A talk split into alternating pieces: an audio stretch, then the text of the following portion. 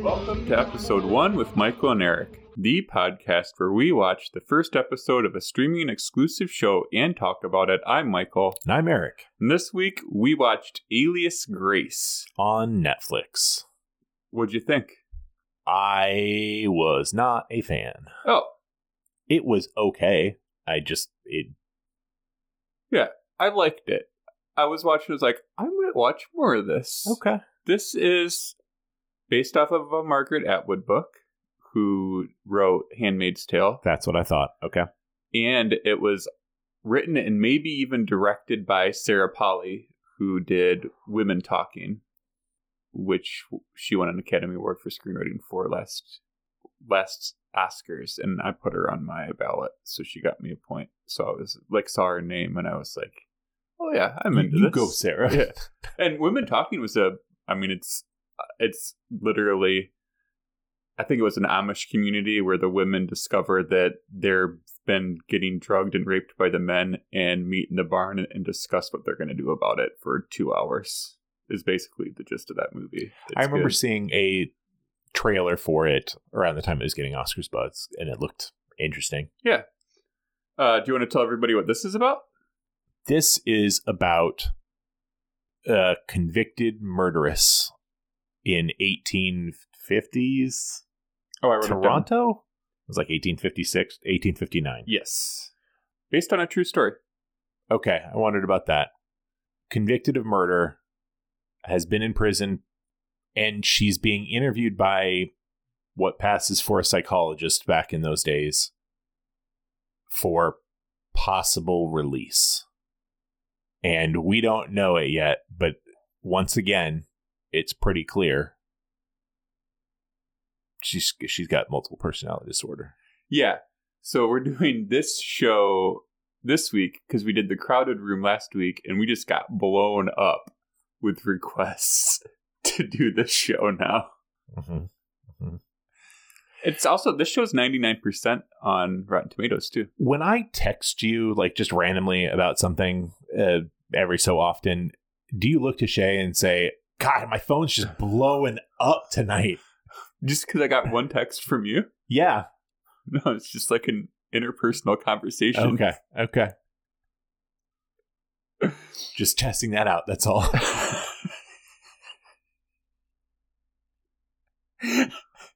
I don't need to make myself sound more popular to Shay. I need to make this podcast sound more popular to the world.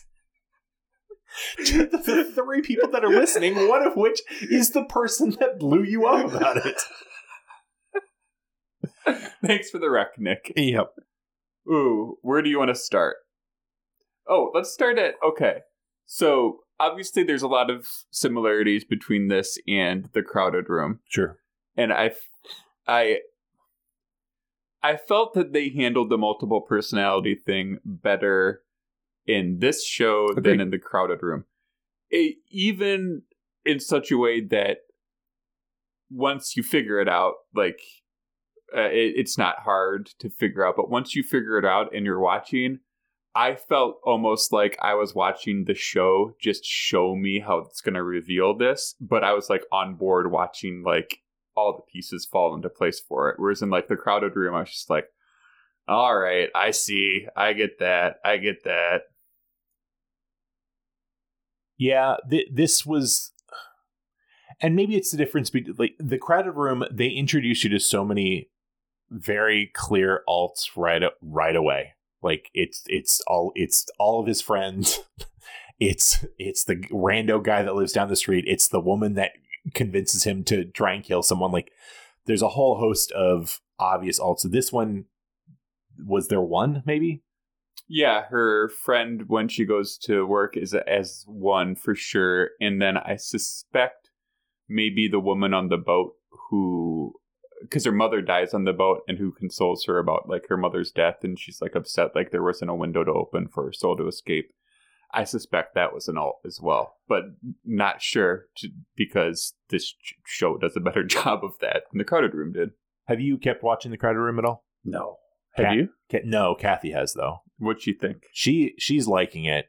I don't know how many episodes she's in, but it's more than a couple, and they still haven't brought up that he's got multiple personality disorder. Yeah. The only thing that seemed that sounded interesting as far as a way to try and reveal it, but they even that they tried to obfuscate a bit was he's talking about somebody who is very clearly another alt and they're nearing the end of their day and he's like all right i'm done. I can't talk anymore or whatever.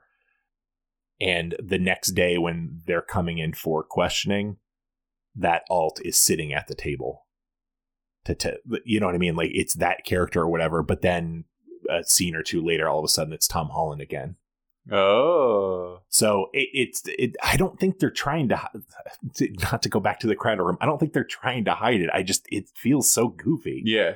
I don't I, I can't pinpoint what the difference between the two is because I don't think they're trying to hide it here either. Yeah. I don't think that they're trying to catch us in a twist in in Alias Grace. Like I said, I think that they're just like letting us watch them do it.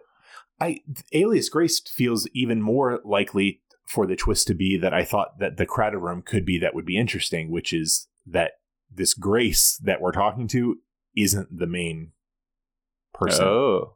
Um, that she herself is an alt, and the fact that it's named Alias Grace seems to be leading towards that. You know what I think really lent to this being more enjoyable than the crowded room was the setting and the time period, time era that that they did. Like they did a multiple personality thing in 1850 Toronto, which I can't recall watching a multiple personality thing that wasn't set in modern day. That's fair. But it's that setting that I care very little about. Yeah. And I don't know why that is. Pretty much from the start of this, I could tell I wasn't going to be a big fan of it. I didn't hate it. I just it wasn't for me. But I think it has something. I it, I think it's more aesthetic than it is. I, I, there's something about the way a show like this is shot Mm. that annoys me. It just I don't know. I, I, I, I spent all last night trying to like think about it, and then the five minute drive over trying to think about why it was that I didn't like this. It's just a case of you like what you like. Also, it's starring a woman, and you know how I feel about shows starring women. I forgot about that. That's why I spent so long thinking about why I didn't like it. I was like, is it just because? Eric, Eric, it's not. I know you pretty well. It's You're not, your fault. sexist. It's not your fault. No, here's the thing. I'm hundred percent comfortable with an assessment that I, I I think it's similar to racism. I think everybody's a little sexist and a little racist. You know what I mean? I, yeah. there is something there. And is that is this the way that my sexism uh comes out? Because I don't think it comes out like in the workplace or in my relationships with people. You know what I mean? Is it just the media about women that I don't care about? I don't fucking know. you, you loved Girls Five Eva, yeah. that show about stupid women. Uh-huh. Uh-huh. I don't see any problems with this. Go on. I'm also a big fan of F Boy Island, also a show generally about stupid women. Uh Uh-huh. huh. Uh huh. Okay. Yeah, I wish there were a theme to all this. I can't. I can't pinpoint it. Uh, what do you think about? I'm trying. I was trying to think of smart women characters. the first one that came to mind, Uh-huh. Doctor Quinn, Medicine Woman. it's like the time. I don't remember. Oh, uh, Shay, Shay, uh, Shay and I were planning a drive out to Chicago, and we're looking at things to do on, along the way. And one of the things I saw was in Rockford, Illinois, they have a park made of uh, rock people. And I was describing this to Shay, and she thought initially it was like wax, like a wax sculpture type of thing where it's like recognizable people, but it's not.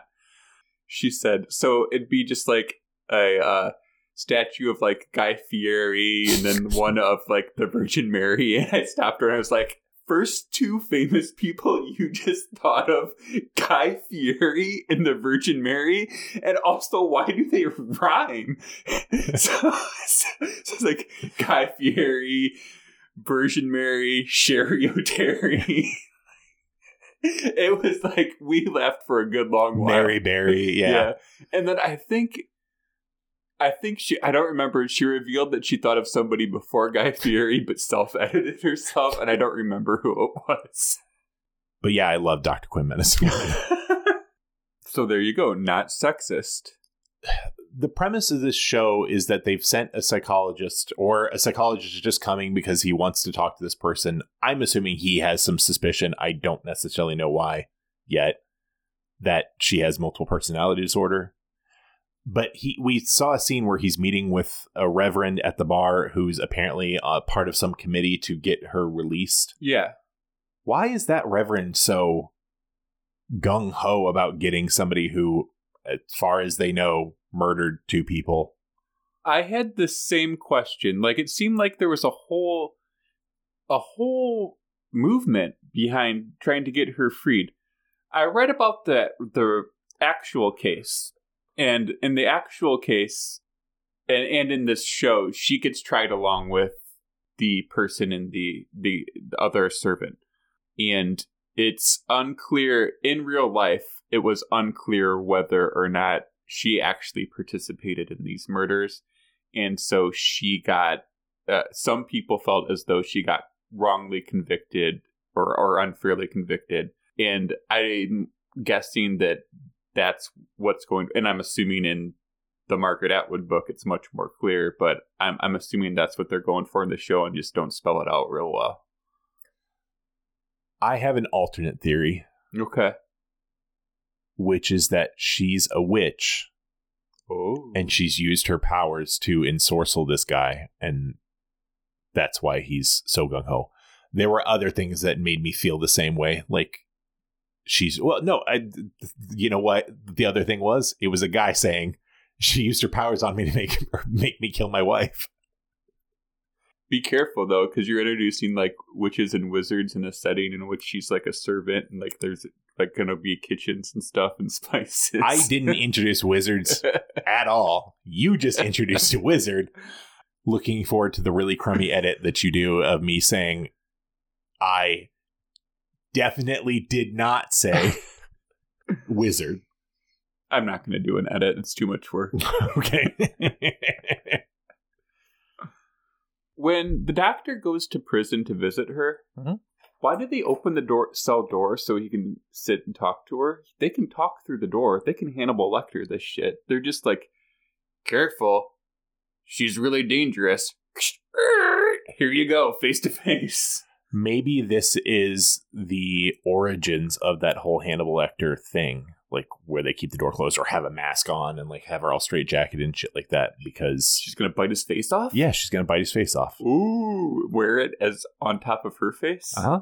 And walk out as though she's the psychologist. Hello, I am the doctor. This is me, the doctor. Don't ju- don't ignore my or just ignore my drooping face. do you know what this is? Wrong. It's an apple. What do you think of apples?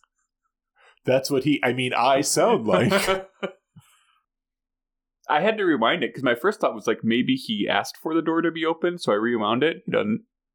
He doesn't in the scene, but I think it's completely reasonable for him to have the door open, especially for a yes, she murdered people. Although again, I think she just participated in the planning of it. I don't think she actually did any killing, even by the story we've heard so far. And she's now had again, we're told years, but the makeup on this was bad enough. I couldn't. It looked like no time had passed, so yeah. I don't know how long it's actually been. They said 15 years she's been in prison. Okay, 15 years of nonviolent. Like I think it's completely reasonable for him to. And yeah. it's it's it's hard to form a a trusting relationship uh, through a door. Yeah. Also, the fact that she works at the governor's house and they basically parade her around as a curiosity so they can be like, oh, there's that murderess. There's that famed murderess. Yeah. And then they're worried that they're not going to allow her back into the house because they try to put a gigantic head clamping contraption on her head, and she uh Freaked out. freaked out. I would have freaked out. I don't want that thing on my head. Yeah. what the heck? Maybe we're going to see more about how she freaked out and like just ran around the kitchens throwing cinnamon and everything. you know, like a cinnamon witch. How dare you? I don't know what you're talking about. I thought it was really slick how during one of the conversations, I don't remember what what he says, but she feigns being offended and he ends up apologizing to her and then she levies a favor out out of it or like a like okay but you got to give me a pass next time Mhm. 100% orchestrated on purpose she did that Yeah, we're certainly led to believe that. I think that's that's maybe what makes this show more interesting than The Crowded Room is that they've done enough to make you question even if she has multiple personalities or not how manipulative and complicit is she in all of this right uh, whereas in the crowded room, at least the one episode we watched, it was very much this this poor kid has no idea that he's got these other things going on. Right. My only other note is what is her dad's deal? He's just a jerk for no reason. They're like they don't show any motivation for like he asks her to start cleaning up the the kitchen table or getting breakfast ready. She immediately gets up, starts doing it, and then he just comes over and throws her against the wall. Yeah, I mean, welcome to being a woman for most of human history. I, I, I guess I see what you're saying. Yeah. It, it did seem pretty unfathomable that just like unmotivated that that type of behavior. Or, The- yeah, the amount of my notes that were why is this happening to her like the she's meeting with psychologists and the number of people that were uh, calling her a doctor's whore or whatever and it wasn't just one person or one you know an inmate or it was a number of different people that were talking about oh you're about to be the doctor's whore now and i'm just all i could think is why even what the fuck are they talking about and then i had the thought like oh i mean yeah that probably was pretty prevalent back then huh just yeah. doctors raping prison women prisoners in particular i'm sure Uh, one of them that's calling her the doctor's whore, the one that starts choking. I thought it was Tig Notaro until I looked it up. That woman choking was the other thing that made me think she's a witch What? Oh, she because it was after she called her a whore and then like she look like looks just kind of like looks at her and looks down or whatever and then she starts choking I'm into this witch theory. We I should write she- an episode two on i this. think she's a witch yeah. there was a scene when they were in the the governor's house he was asking her about her life story because she didn't know what to talk about and she was talking about the boat trip the eight weeks that she spent from ireland to toronto Yeah. and there was a point during all of that that i'm not sure if it was bad acting or if there's something else at play but it was this the part of the story where it was very clear from the psychologist's like face that he was annoyed by her telling this story and she, it was the point where she was like oh maybe you need to close the window or something like that because she was assuming that he was offended by this Mm. part of the story. I can't tell if that was supposed to be his offended face, and if it was, I don't know what he was offended by, hmm or which would to me be bad acting because it looked more like he was mad. And I'm wondering if this is in another or an example of he knows more of the truth than he's letting on. That's maybe what brought him here in the first place. Is he, he- Oh. there were some things that he knew, knew or heard about that made it very clear that she's got multiple personalities, and he feels like he's being lied to. Or maybe he's got like a whole profile and a whole bunch of facts about her, so he can let He- her tell this this story. But he knows like you didn't even come over on a boat. Or, it's yeah. it's what makes me think that, the- especially with this alias Grace title, that Grace isn't the main personality. Mhm. because he knows that whoever the actual main personality is didn't come from Ireland. They've lived in Toronto their whole life or whatever. And so this put on Irish accent and all this sort of stuff is just annoying him because he's hoping to get a little deeper. I like that. That's good. In real life, Grace is an Irish immigrant and is a real person. She gets uh, out of prison after 30 years and then just disappeared. Like a witch. Like a witch. Episode two. Let's do it. Okay. All right. What happened at the end of episode one? I I stopped taking notes for the last five or six minutes because I felt like it just got really wordy and talky and in, and it wasn't it wasn't them talking to each other. It was just her talking, doing a voiceover. So mm-hmm. I'll be honest, I don't really remember. Yeah, it was basically them ending their session and then like the voiceover and then like the like really similar to Handmaid's Tale, just like shot of her like looking at the camera all intimidating and like implying like I'm gonna manipulate this guy with my witchly Witch, witchly powers. powers. Yeah. Also, she was seen communing with the devil at the end of that episode. So Yeah. Also, I don't know how how uh how well it bodes for your uh sexism. Oh that- yeah, no, I, I've had this thought as well. I was a little surprised you were on board with going with this as the episode two, but I let's go. okay, all right.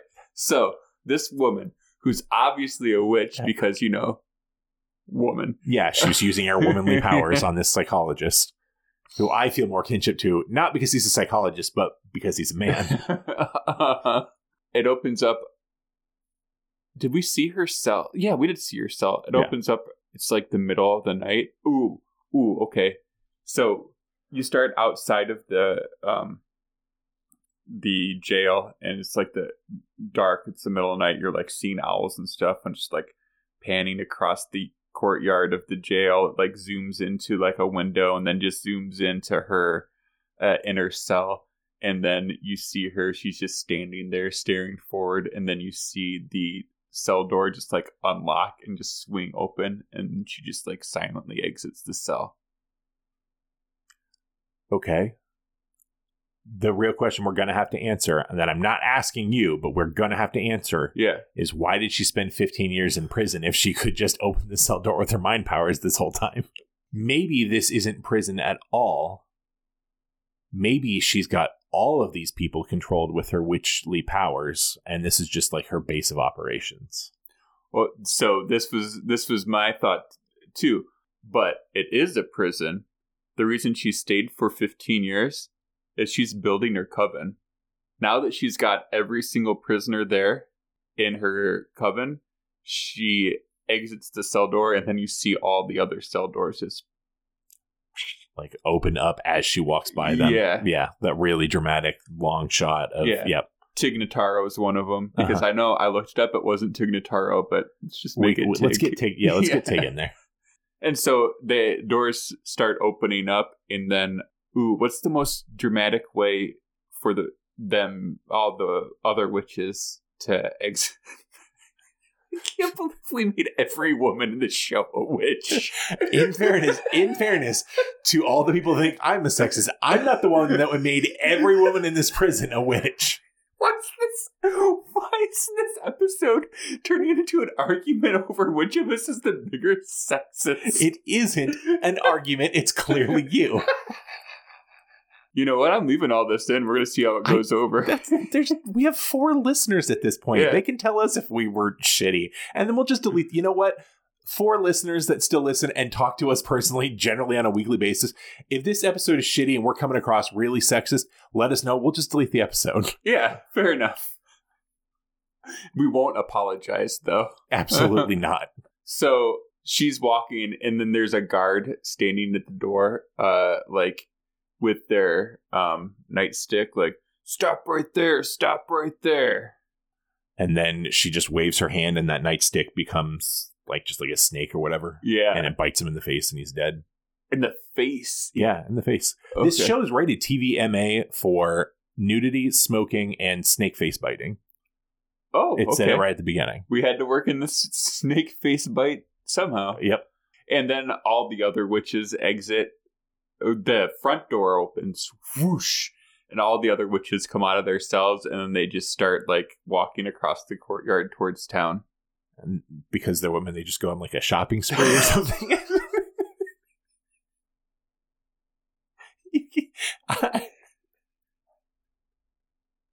Uh, so, so uh, yeah, they all start like walking in the direction of the mall, and then, then well, I got a Michael's Musing if we want to do that. We can do that. Uh, I also uh, wasn't sure how much content we were going to get out of this episode, and was bored last night, so I watched a different show that was also a streaming exclusive. That Oh, I would love to about tell that. you about. Yeah. There's a show on Hulu called Secret Chef that I think just came out. I'm listening. It is a show where there are 10 cooks of varying like there's some professional cooks, there's uh food influencers, there's just uh, all that sort of bullshit. There are no judges on this show. And they're all cooking for a chance at winning $100,000. The twist is they can all they they are all clearly staying in this same compound or whatever and they can clearly mingle and at least this first episode they all had a meal together, but in general, they're all cooking privately and their food then has to get brought to the table. Nobody knows who made what uh, other than obviously what you made yourself. And then they all have to vote on the best dishes uh, anonymously.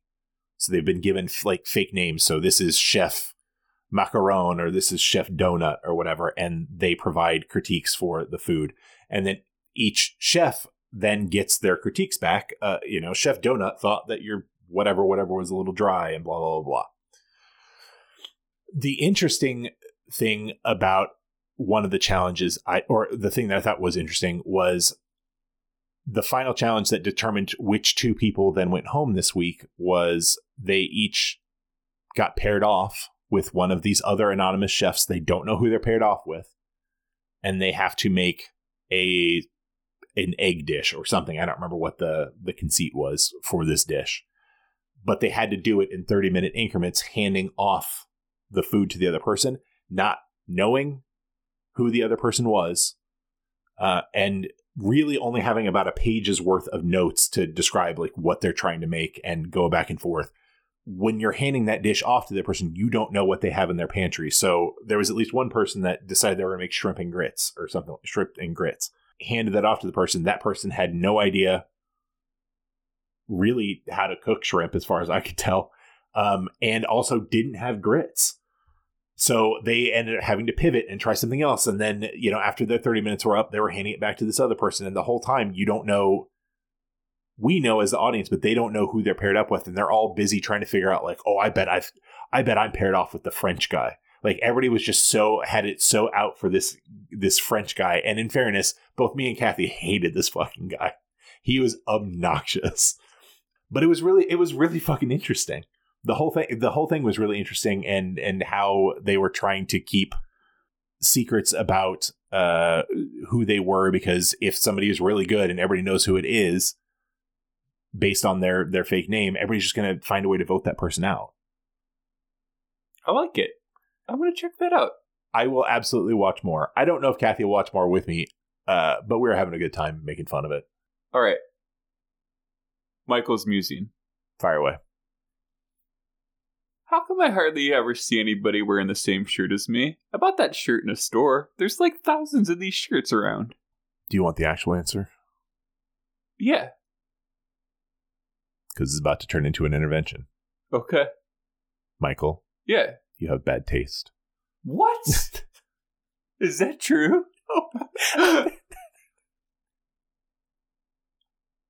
look at this. Look at this shirt. look at this birth shirt the, the original birth of Chicagoland. I hardly ever. I'm not even saying I hardly ever see somebody wearing the same shirt as I'm wearing. I hardly ever see anybody wearing a shirt that I own. I think that the shirts that you buy, and this is about you in particular, are specific esoteric was the word I was going to say, but I don't think that's quite right. But like you're wearing I, I understand what the reference is, but you're wearing a shirt This is the original birth of Chicagoland. I don't think that the bear has permeated popular culture enough to where that shirt is going to be all that present. Okay. Particularly in the crowd you're hanging around with. It might be with the people you're hanging around with, but think about this. Now that I see, like, yeah, I like that shirt, Michael. That's a cool shirt. I would buy that if you didn't own it. Want to wrap it up? Thanks for listening to the episode one podcast with Michael and Eric. If you like the show, leave a rating or review on Apple Podcasts. Uh, check our website. It's episode one podcast.com. That's spelled out O N E. Uh, what else? Oh, I've got uh I've got something. Okay. I've got six more people that can't listen to the podcast anymore. Do you want to guess who they are? Uh, the Backstreet Boys and two members of NSYNC. Close enough. Okay. yeah. But you know who? Go ahead. Also, by the time people listen to, to this, I'll have watched the new Indiana Jones movie and I'm super pumped up. Same. You know who can listen to this podcast but definitely doesn't? Who? Boz D. Yeah. Thanks for the theme song, man. See you next week.